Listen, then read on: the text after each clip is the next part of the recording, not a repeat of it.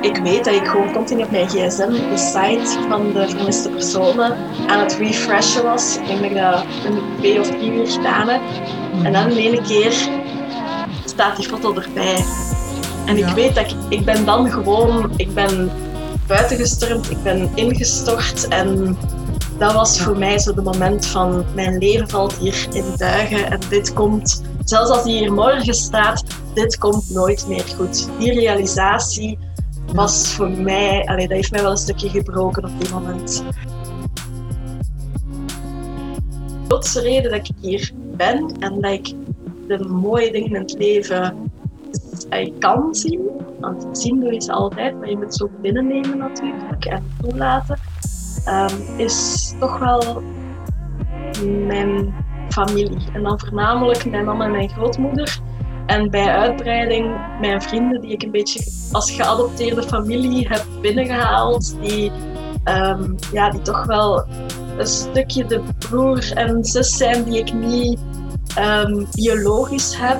Maar ik vermoed dat mochten mijn connecties met, met die mensen niet zo sterk zijn geweest, ja, dan, dan had ik er nu niet gezeten. Daar ben ik redelijk zeker van.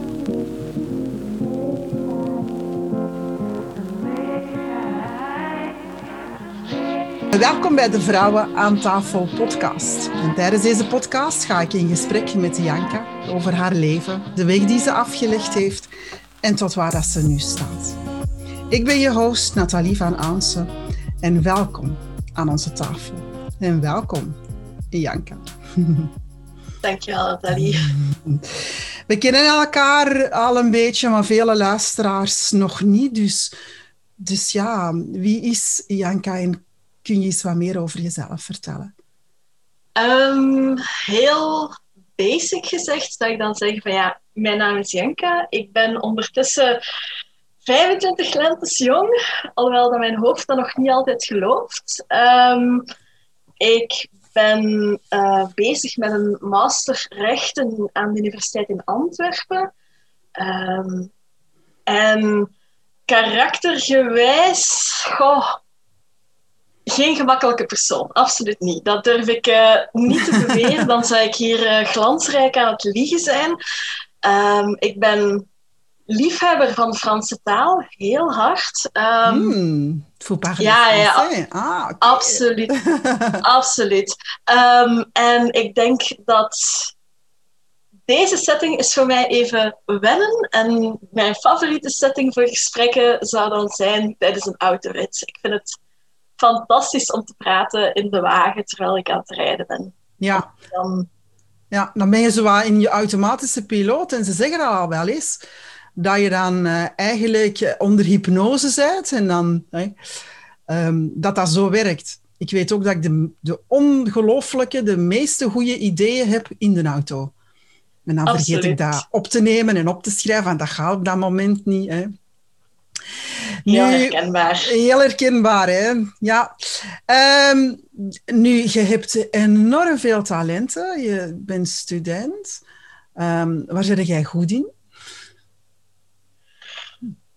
Dat lijkt een heel gemakkelijke vraag, maar dat, dat is voor mij al direct een hele moeilijke. Uh, waar ben ik goed in? Ik, denk, ik, ik zou wel durven zeggen, alles wat te maken heeft met andere mensen. Um, dat is ook iets wat ik graag doe.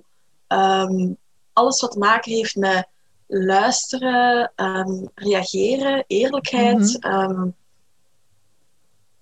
is, is gewoon heel fijn om te doen. Dat is ook wat ik later wil doen. Mij moet je niet als contractadvocaat uh, het ene contract naar het andere laten opstellen. Ik wil echt naar die mensenkant, naar de hulpverlenende kant. Um, en ik denk dat dat mijn grootste talent is, om in een groep toch heel automatisch um, bijna te analyseren en bijna te kijken direct hoe liggen de verdelingen en wat speelt er hier.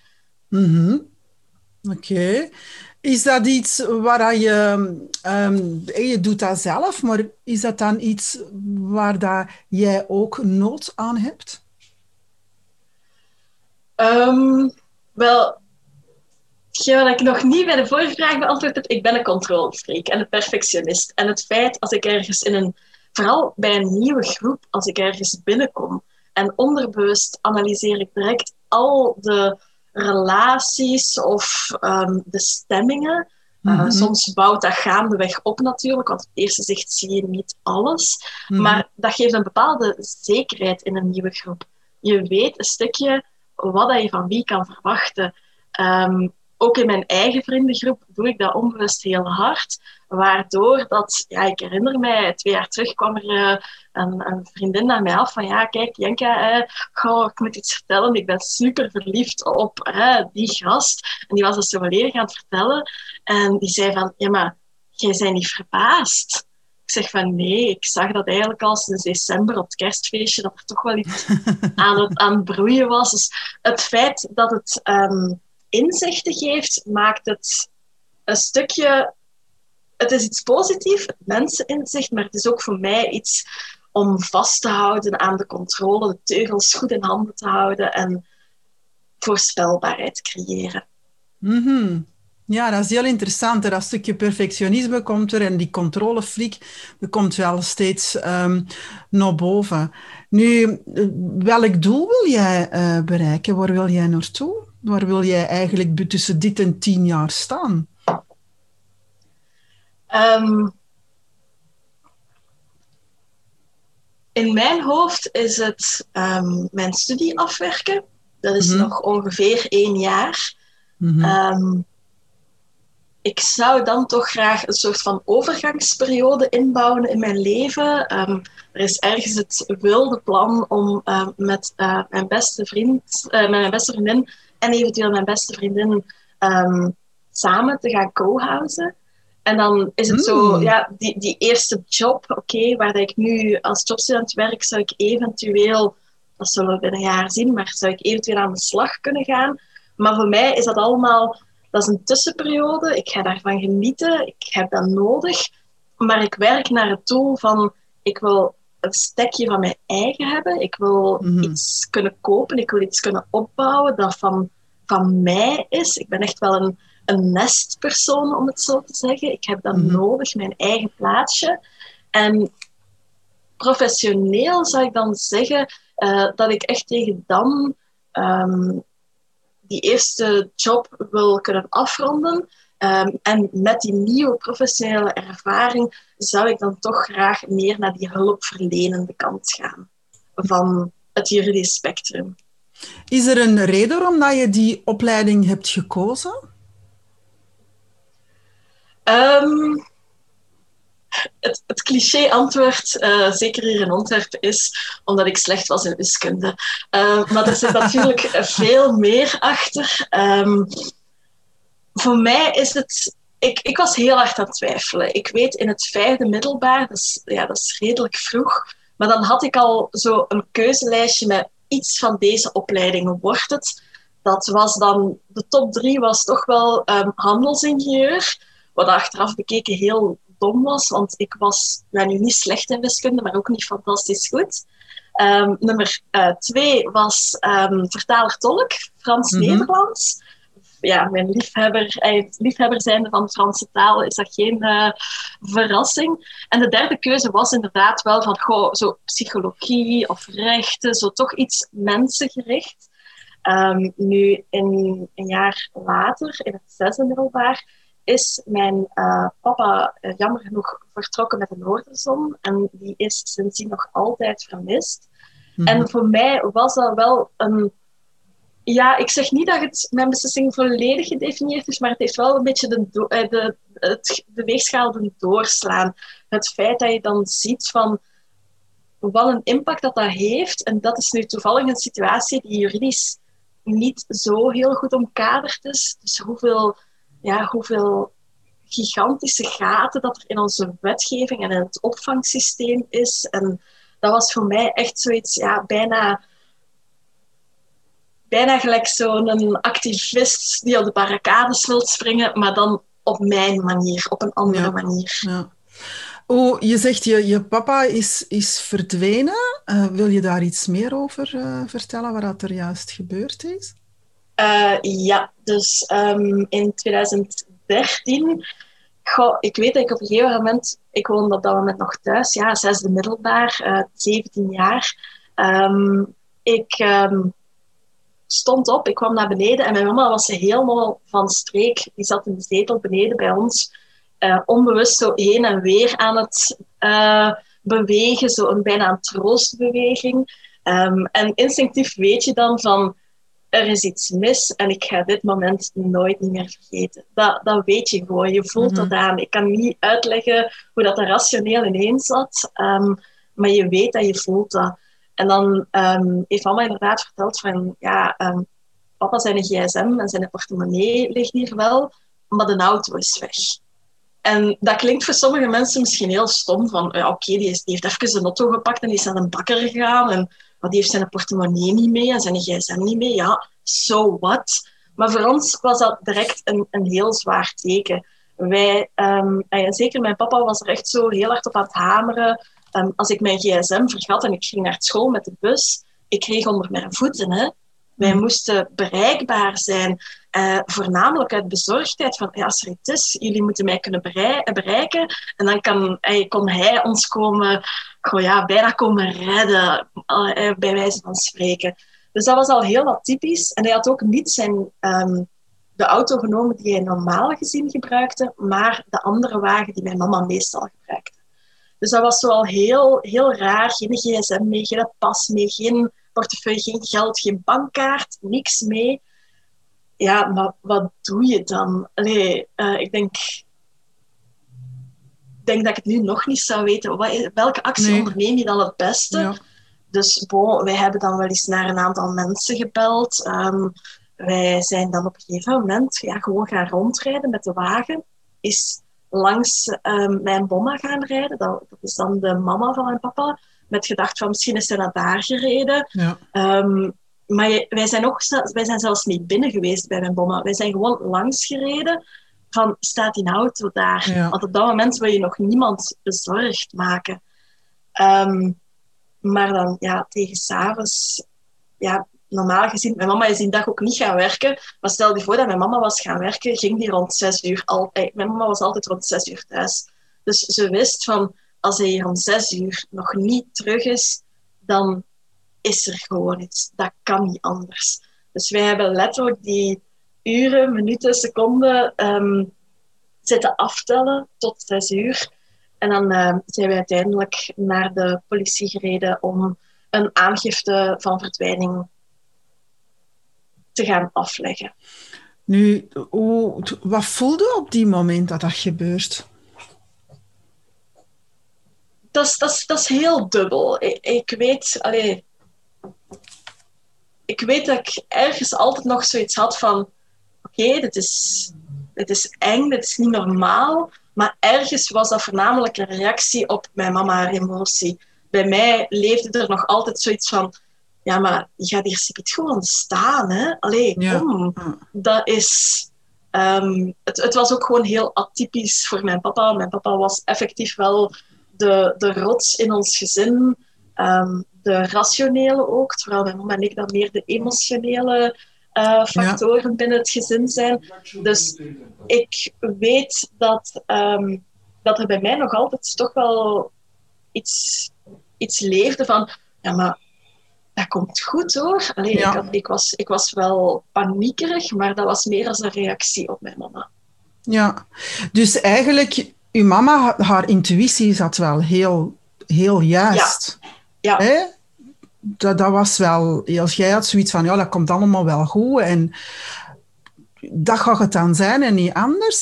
Wat was dan op het moment dat dat... Je had al naar de politie geweest. Hè, want dan, ja, dan is het... Hoe moet ik het stellen?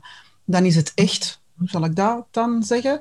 Dan is mhm. het echt, hoe, hoe, hoe, was het dan voor u daarna dat het dat helemaal niet thuis kwam? Goh, wij zijn dan ook uiteindelijk, ja, wij zijn naar mijn grootvader gereden, dus de papa van mijn mama. Uh, mm Maar ja, hoe vertelt je? We hebben op een gegeven moment echt letterlijk gezegd van, PP, ga zitten. En die was altijd maar bezig met, maar waarom moet ik gaan zitten? Allee, ja, mensen zien die klappen niet aankomen. En op het moment dat wij dat zeiden, was dat ook echt zo van, ja, nee, dat kan niet. Allee, wat vertelde Gulder nu? Allee, wij zouden spreken van stom kiek, je hebt dat gewoon niet gehoord dat hij ergens naartoe is gegaan of zo. Um, en zijn ook mijn bomma gaan ophalen, want die moest op dat moment echt niet alleen blijven. Dat was gewoon, dat voelde niet oké. Uh, die is dan ook een paar weken bij ons gewoon ingetrokken. Mm um, maar voor mij was dat eigenlijk nog altijd niet echt. Het is niet het is niet dat ik, nog, eh, dat ik echt geloofde van, ja, maar die gaat hier elk moment staan. Maar ik wou gewoon vasthouden aan die hoop. Want het was zo onwerkelijk en het enige waar dat je aan kan vasthouden is controle proberen houden over de situatie. En hoop helpt daar heel hard bij. Ja. Voor mij werd het pas heel echt. Um, op een gegeven moment, ja, op dat moment waren wij ook al, wij, hebben verhoren af, de politie is gekomen voor een verhoor af te nemen en dergelijke bij ons, bij ons allemaal, om toch te polsen van, ja, maar weet je nu echt niks? Ze zijn in huis komen kijken van, is er nu geen afscheidsbriefje of een teken? De, de laptop wordt in beslag genomen voor onderzoek. Maar bij mij werd het pas echt, ja, ze hadden gezegd van, ja, vandaag gaan we een opsporingsbericht delen. Ja. En ik weet In hoeveel tijd was dat dan? Te verdwijnen? Uh, dat, was, dat, was, dat was redelijk snel. Ik denk dat dat een dag en een half erna of zo was. Okay, ja. Dus dat, was, dat gaat redelijk snel, omdat ze ook wel... Dat gedrag was zo atypisch dat ze redelijk snel in actie zijn geschoten. Dus ja. Ik denk dat het de dag erna al was. Um, ik weet dat ik gewoon continu op mijn gsm de site van de vermiste personen aan het refreshen was. Ik denk dat ik dat twee of drie uur gedaan heb. Mm -hmm. En dan in ene keer staat die foto erbij. En ik weet dat ik, ik ben dan gewoon, ik ben buitengestormd, ik ben ingestort en dat was voor mij zo de moment van mijn leven valt hier in duigen en dit komt, zelfs als die hier morgen staat, dit komt nooit meer goed. Die realisatie was voor mij, allee, dat heeft mij wel een stukje gebroken op die moment. Hebben jullie op voorhand iets gemerkt? Of, want dan ga je erover nadenken en dan ga je terug terugdraaien. En dan ga je rewind en, bekijken waar en hoe eh, dat het zou kunnen zijn, wat dat de reden is. Uh, hoe hebben jullie dat uh, besproken? Um, ja, er was zeker wel um, een bepaalde aanwijzing slash indicatie, om het zo te zeggen. Mijn papa was uh, ploegleider op een bedrijf. Mhm. Ehm, en binnen de ploeg waar, hij, was er met één persoon echt uh, problemen en die relatie verzuurde, waardoor mijn papa ook op een gegeven moment, en ik vermoed als, als dezelfde situatie nu zou gebeuren, dat we het veel sneller zouden labelen als uh, neigend naar burn-out, depressie, met misschien mhm. een, een flintertje paranoia in, dat toch niet, niet ongewoon is in zo'n situaties. Dus ja, die was daar zo hard mee bezig, zelfs buiten het werk, um, dat dat, speelde zo hard. Hij had ook al een, gesprek gehad bij, met, het, uh, met, het, met het bedrijf, met de bedrijfsarts of psycholoog, ik weet het niet meer van buiten. Um, hij was dan ook een paar dagen ervoor naar onze huisarts geweest, met echt dingen van het gaat niet meer. En zelfs dat was heel atypisch, want mijn papa is de, de rationele die altijd blijft doorgaan. Maar op een gegeven moment heeft dat er toch zo ingehakt dat hij ook zijn breekpunt had bereikt. En dat de arts had gezegd van ja, Bo, ik ga je een maand thuis schrijven en ik uh, verwijs je door naar deze psycholoog.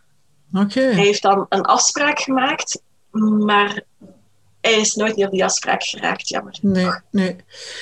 Hebben jullie het idee dat hij niet meer leeft?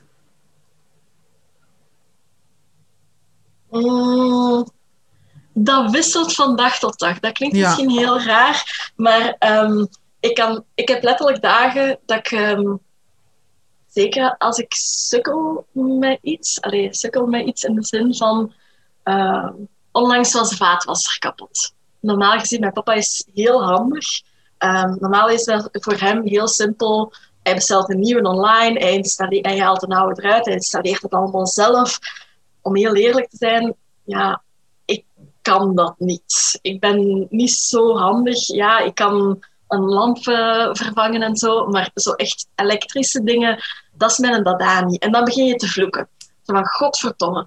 Ha, zo met de wetenschap de frustratie van, als hij hier zou zijn, zou ik hier niet mee moeten niet meer moeten omgaan, want dan zou het gewoon opgelost raken. En dan durf ik al eens zo te voeteren van, godverdomme, ik hoop, dat je op de, ik voor u dat als je op de Bahamas zit in het zonnetje met een cocktail, dat je er verdorie van geniet. Zo bijna een beetje uit frustratie, woede. Ehm, maar er zijn ook momenten dat ik zoiets heb van, hoe kan iemand in de huidige maatschappij, waar we toch wel heel veel cameracontrole hebben, hoe kan iemand verdwijnen Ehm, met een auto die internationaal geseind staat, zonder papieren, zonder geld. Hoe kan iemand verdwijnen en kan men daar nooit een spoor meer van vinden? Dus op een gegeven moment, allee, er zijn bepaalde dagen dat ik echt denk van ja, bon, uh, ja, die ligt ergens met auto en al in de scheld. En ja. binnen dit en tien jaar, uh, om zoveel tijd doen ze onderzoek met een sonarboot. Binnen dit en tien jaar vinden ze misschien ooit een wrak en gaan we misschien ooit een antwoord krijgen. Ik weet het niet. Nee, nee, want de auto hebben ze ook nooit niet teruggevonden. Hè? Nee, en het is ook, ik gebruik is en was. Mijn papa is of mijn papa was ook heel vaak in een gesprek door elkaar, omdat dat echt die, die, die onverdeeldheid, dat, dat niet zeker zijn, dat speelt zo hard dat het zichzelf onbewust uit in, in taalgebruik. Ja, ja. Nu, al die, die tijd, je zit er toch uh, mee uh, in ja, 17-jarige in je puberteit. Um, ik begrijp dat dat uh, sowieso moeilijk is. Hoe, ging je ermee naar, mee naar de buitenwereld? Hoe was dat voor u? Um, heel moeilijk. Ik bedoel, intern van binnen was ik daar heel hard mee bezig. Ik weet ook, ongeveer een jaar daarna begon ik uh, rijschool te volgen. Mm Letterlijk elke keer, uh, ja, mijn papa is vertrokken met een Volkswagen Passat. Elke keer dat ik een, grij, een lichtgrijze Volkswagen Passat zag, was dat voor mij zo oh, nummerplaat checken. Ik was daar, eh, ze noemen dat um, hyperficatie, dat je zo hard gefixeerd bent op de situatie of bepaalde aspecten van de verdwijning, dat je dat continu die, in, die prikkels binnenkrijgt en dat niet meer kunt loslaten. Maar naar de buitenwereld toe, ik weet, ehm, ik ben een paar dagen thuis gebleven natuurlijk. Um, maar daarna moest ik terug naar school. En ja, mijn, mijn mama had natuurlijk wel school op de hoogte gebracht. Want ja, het is toch wel handig dat leerkrachten weten dat, uh, dat dat speelt. En als ik dan ook een momentje nodig had, dat ik dat kon krijgen. Maar ik heb dat momentje eigenlijk nooit niet genomen. Ik ben gegaan, ik heb een maskerken opgezet. Mijn beste vrienden wisten het natuurlijk. En uiteindelijk wist mijn klas het ook. Want ja, je deelt het uh, opsporingsbericht op Facebook, het komt op tv. Mensen weten het. Maar mensen geraken nooit niet verder dan... Janka, ik vind het zo erg voor jullie. En dat is ook niet erg. Hè? Allee, begrijp me niet verkeerd. Wat, wat, zeg je in zo'n situatie? Ja, dat is een moeilijke. Ik, ik snap dat volledig. Maar ik zat zo continu gevrongen tussen... Ik wil hier zo normaal mogelijk... Want ik, hey, ik ben toch wel een beetje als karakter... Ik vind, het, ik vind dat ik speciaal mag zijn. Maar tegelijkertijd wil ik passen in de maatschappij. En op die moment was mijn klas, mijn school bij uitbreiding, mijn mini-maatschappij... En paste ik daar niet meer in, want er was iets dat mij speciaal maakte en niet op een positieve manier. Mm Dus dat was heel moeilijk, want tegelijkertijd wil ik daar heel graag over praten met mensen, maar dan, ja, diepgaander dan, ik vind het zo erg voor jullie.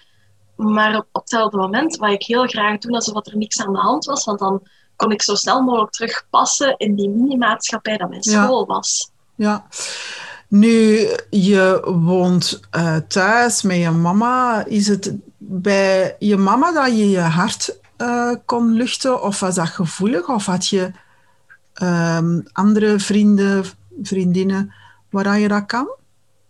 Um, ik heb...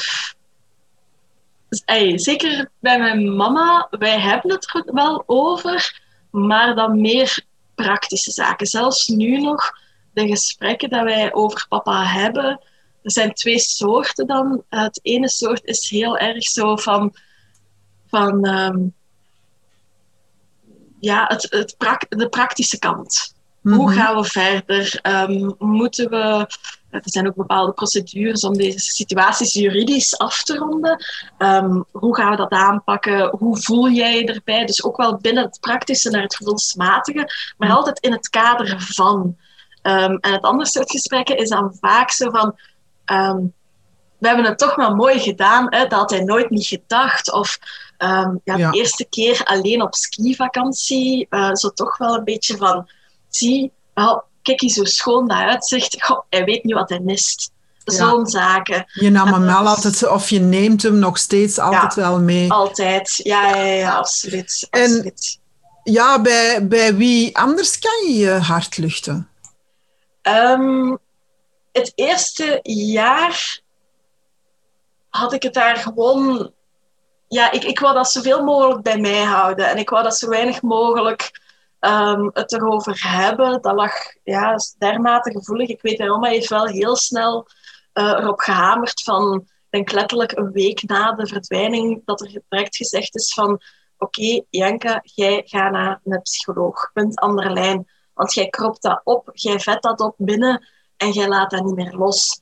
Um, na verloop van tijd heb ik daar natuurlijk ook wel gehad met... Um, met mijn lief in de tijd, met mijn, uh, mijn beste vriendin. Dus op dat moment begon ik dat mijn mondjesmaat los te laten. Maar zelfs dan, um, dat verdriet is zo groot, of die onzekerheid is zo groot, dat ik dat letterlijk... Ik kapte dat in stukjes. En ik legde bij iedereen dat ik vertrouwde een klein stukje neer.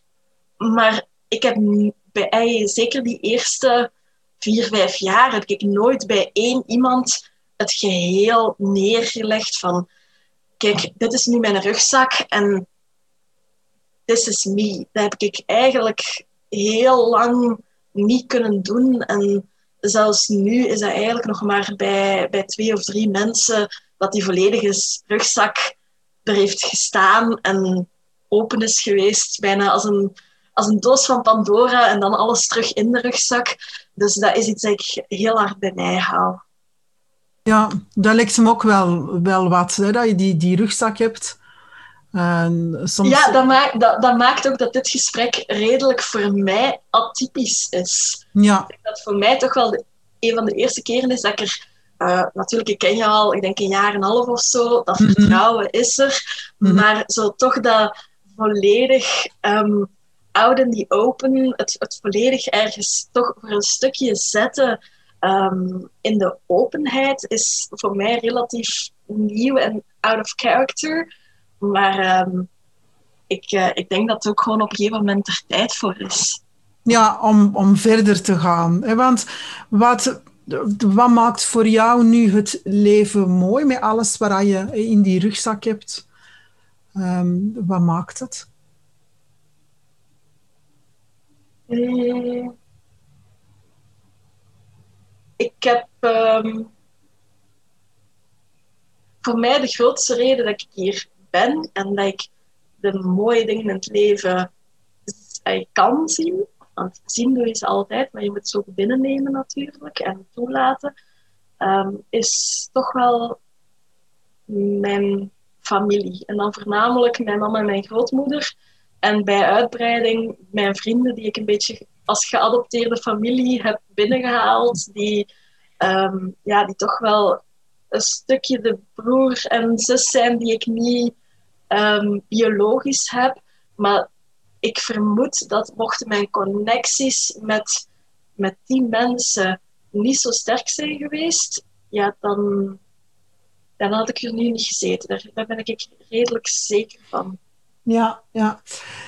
Ja, dat is wel moeilijk om verder te gaan. Ik vraag mij nu af, en de vraag die, die zit al even in mijn hoofd, van ehm, hoe doe je dat? Hoe, hoe ga je verder? Hoe je, je, je ervaart dat je, je papa verdwenen is? Heb je um, schuldgevoel gehad? Heb je, ja, hoe, hoe, gaat dat? Ik kan het zo wat moeilijk uh, omvatten, of ik kan het heel moeilijk uh, uitleggen, omdat ik nu de emotie uh, erop mhm. voel. Um, hoe doe je dat, Janka? Want er zijn natuurlijk luisteraars die dat zich kunnen aansluiten. Elk, elk ja, elke persoon is uniek, elk geval, ik noem het geval met is, Mhm. Is uniek, elke situatie is ook anders. Maar kijk, stel je voor dat er een luisteraar ehm, ook in jouw situatie heeft gezeten, met een verdwijning van een familielid, eh, met een verdwijning van iemand die, die heel nauw aan het hart ligt. Hoe, hoe gooi je ermee om? Welk advies kan jij geven? Wat is een... ah, Wat, wat kun, je meegeven aan, aan een luisteraar? Ehm, ik denk, en ik moet wel zeggen, ik heb ehm, een aantal ehm, mensen leren kennen van wie dat er een ouder zelfmoord heeft gepleegd. Ehm, en een aantal mensen in mijn omgeving die eh, hun ouders met een vechtscheiding uiteen zijn geweest en waar dat het heel plots was, waar dat er soms zelfs geen contact niet meer is tussen de kinderen en een van de ouders dan.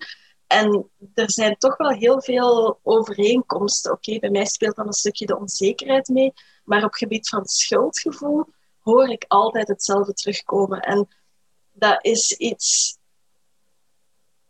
Dat is iets heel moeilijk, want ik kan nu perfect zeggen van laat dat schuldgevoel niet binnen. Dat, hoort, eh, dat is niet jouw gevoel, dat hoort niet bij jou. Laat de schuld wat het is. Er hoeft geen schuldvraag te zijn. Er moet niet de vraag gesteld worden van en wie is nu hier de schuldige. De situatie is gewoon wat ze is. Maar ik heb het zelf ook gedaan en ik doe het soms als ik, ehm, als ik in een moeilijk moment zit nog steeds. Dat ik denk van ja, maar een paar dagen daarvoor ging ik met de bus naar de, naar de, tan- eh, naar de, eh, naar de orthodontist. En normaal gezien bracht mijn papa altijd, mij altijd, maar die zei van ja, ik kan nu niet.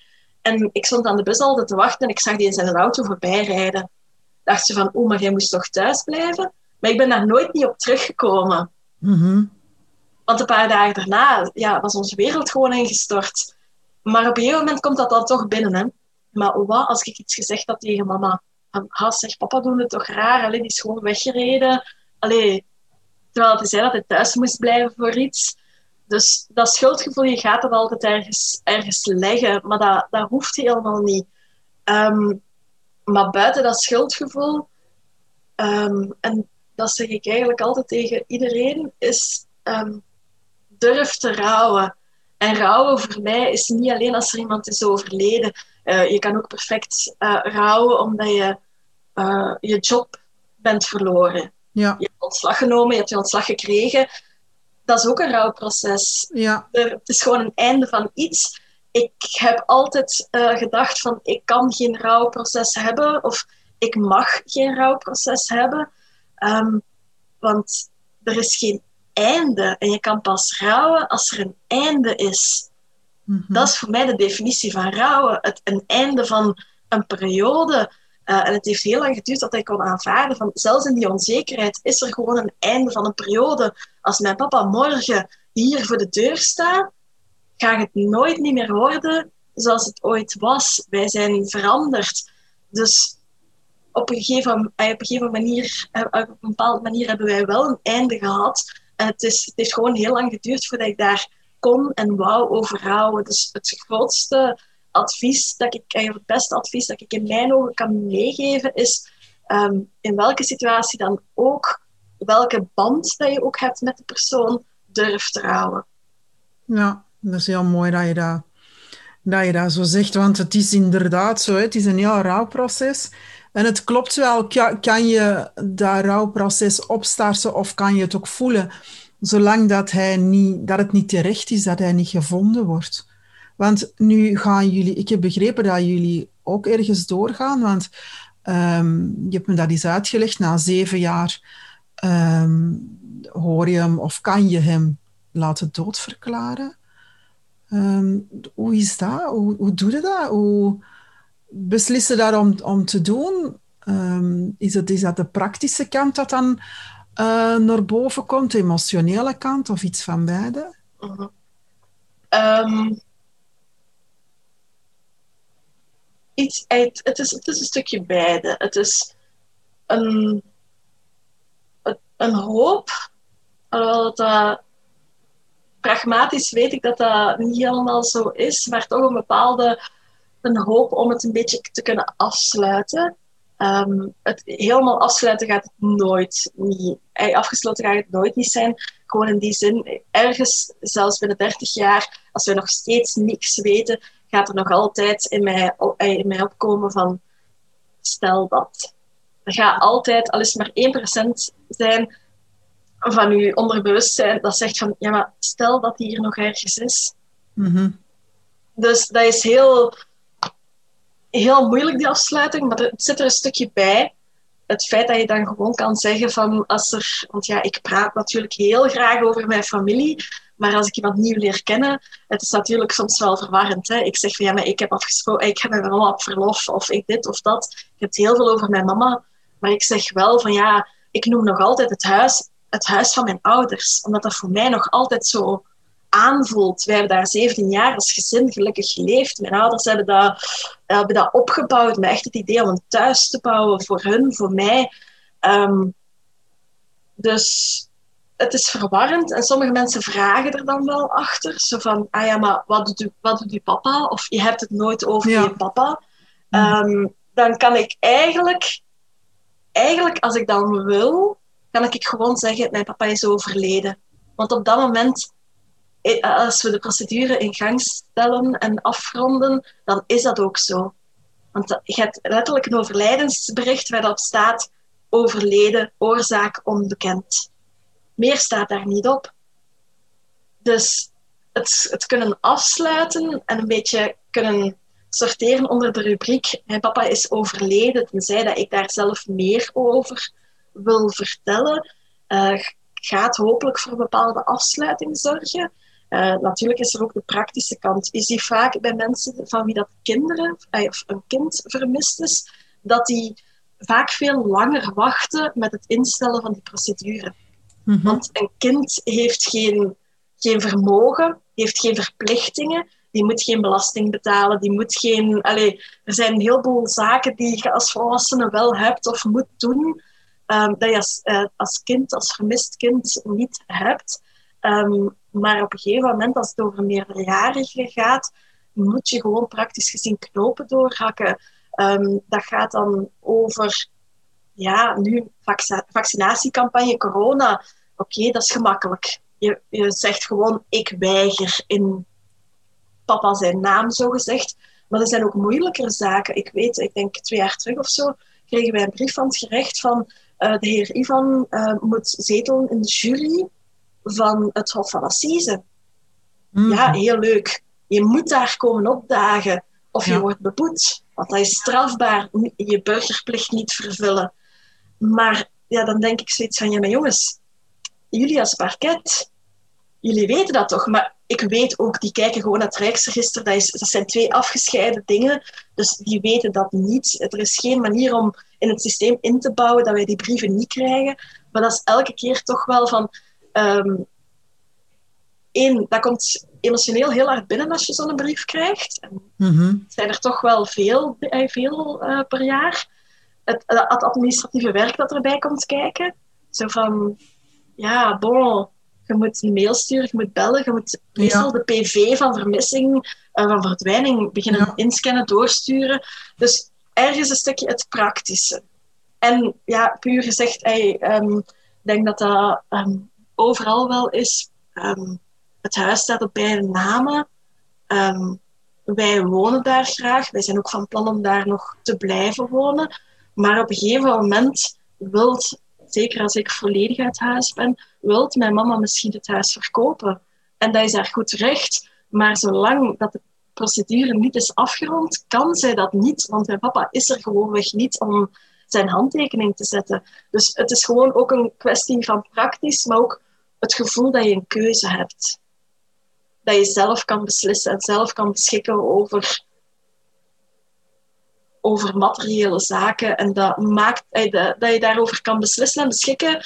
Ik, ik ervaar dat als emotioneel empowering. Dat geeft u terug het gevoel dat jij achter het stuur zit. Mm -hmm. Nu, als je dat dan zo uitspreekt, hè? mijn papa is mhm. overleden. Um, welke lading heeft dat? Als je dat zo zegt. Um, eigenlijk weinig lading. En dat klinkt nu heel raar, maar dat is voor Mhm. mij ook omdat dat... ehm, omdat dat iets is dat ik rationeel gewoon gebruik als ik geen zin heb. Dat, dat, dat klinkt nu heel slecht, maar als ik geen zin heb om de situatie uit te leggen. Ik bedoel, als ik ergens voor een maand vakantiewerk ga doen, wat in godsnaam moet er mij overtuigen om gewoon op bij wijze van spreken na één week te zeggen van ah ja, maar de reden dat je mij nooit over mijn papa hoort eh, praten is omdat hij vermist is. Dat is gewoon... Ja, dat, dat wringt bij mij. Ik hou dat liever op, eh, met zo'n relaties, hou ik dat liever bij mij. Bij, met iedereen die dichter bij mij komt, eh, heb ik op een gegeven moment wel het gesprek van... En ik ben ook... Mijn policy is altijd van... Als je mij een vraag stelt, ik zal...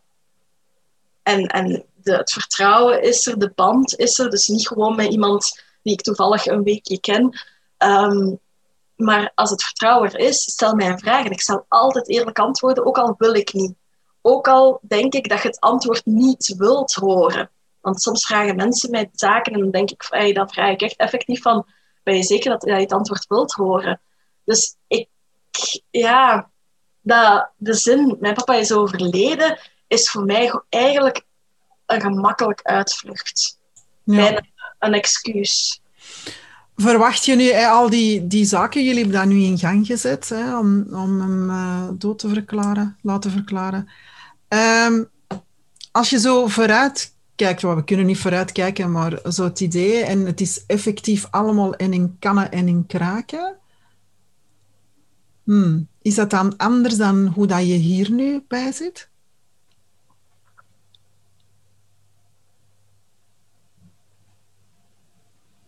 Ik denk dat er op een heel andere manier dat je trouwproces gewoon opnieuw begint. Want Ja. nu bewust bekijk ik dat heel, heel hard vanuit mijn hoofd, heel rationeel. En heb ik zoiets van, ja oké, als, als de tijd rijp is. Hè, ehm, maar inderdaad, we zijn wel aan het kijken van hoe moeten we dat doen? Wanneer kunnen we dat doen? Wat hebben we nodig?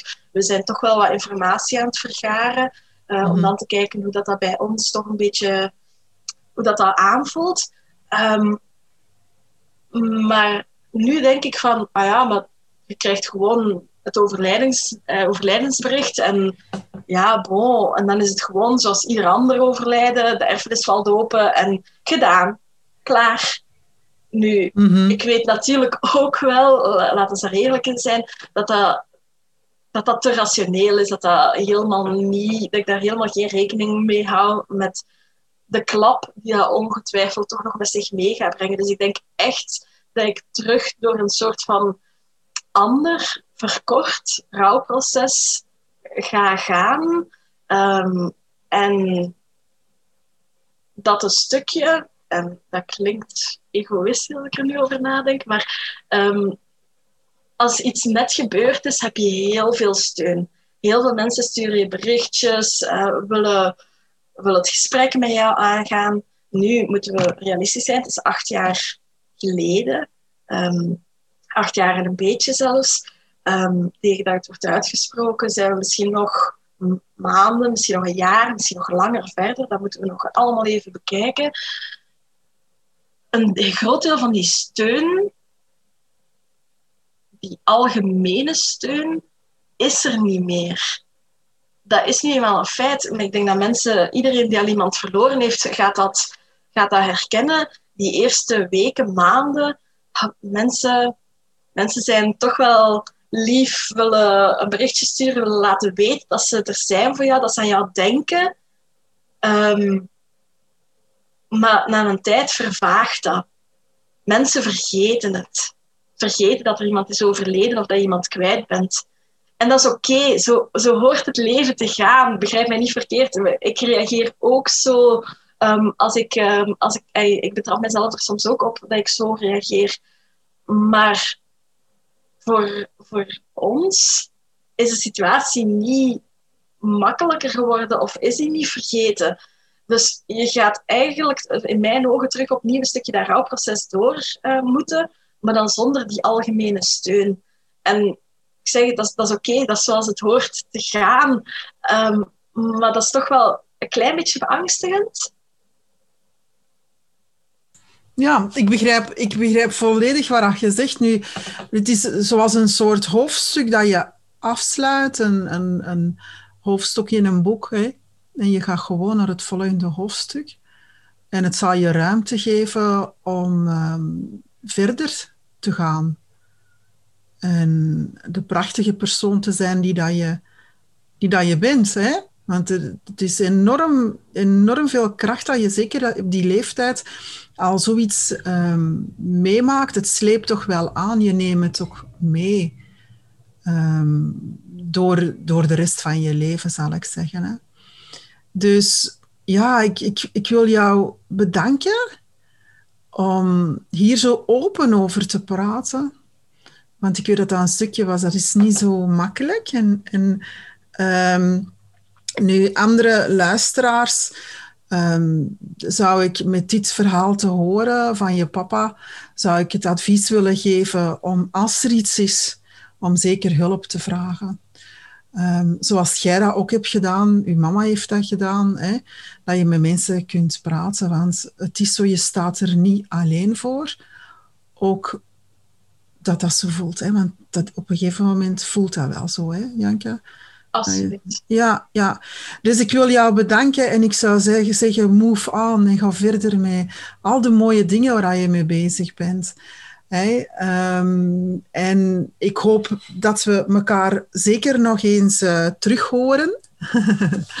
Absoluut. ja, oké, super, super. En remember, je bent goed zoals je bent. Bedankt voor het luisteren en bedankt, Janka.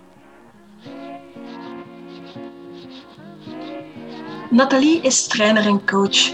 In haar coachingpraktijk Eigen Kracht kan je terecht voor mentale coaching, stress- en burn-out coaching, loopbaanbegeleiding, mindfulness en meditatie, zowel fysiek als online. Zij is de reiziger op het pad wat jou brengt naar je geluk en je doelen. Heel mindful begeleidt ze jou in jouw zoektocht naar jouw eigen kracht voor meer balans in je privéleven en je loopbaan. Voor meer info, kijk op coachingpraktijkeigenkracht.nl. Deze podcast is tot stand gekomen door het traject Vrouwen aan tafel. Wil jij meer weten over dit traject? Kijk dan op vrouwenaantafel.com. Heb jij vragen voor Nathalie of voor mij, Janka? Schrijf je graag een review. Heb je een vraag voor spreker, mij of wil jij ook je levensverhaal vertellen? Stuur dan een mail naar nathalie.vrouwenaantafel.com. Abonneer je nu op de podcast Vrouwen aan tafel. Nog een fijne, inspirerende dag verder.